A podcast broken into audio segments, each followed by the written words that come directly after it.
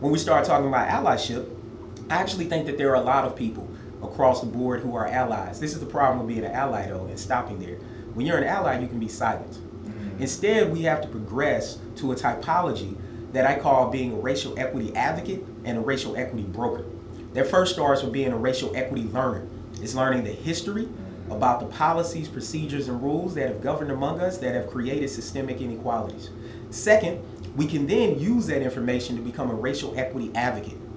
Being an advocate oftentimes means when people are not present who are being marginalized, and when you are sitting at a table and people are talking about people who are not present, do you speak up and speak out for them?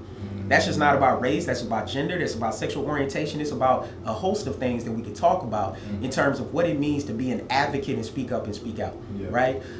Third, we go to being a racial equity broker.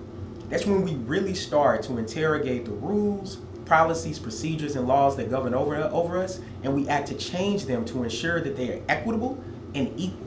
Yeah. And then we think about what it means to be an accomplice. That means literally being willing to put yourself in the space of other people who you know that when you are present, they are treated differently because you are there.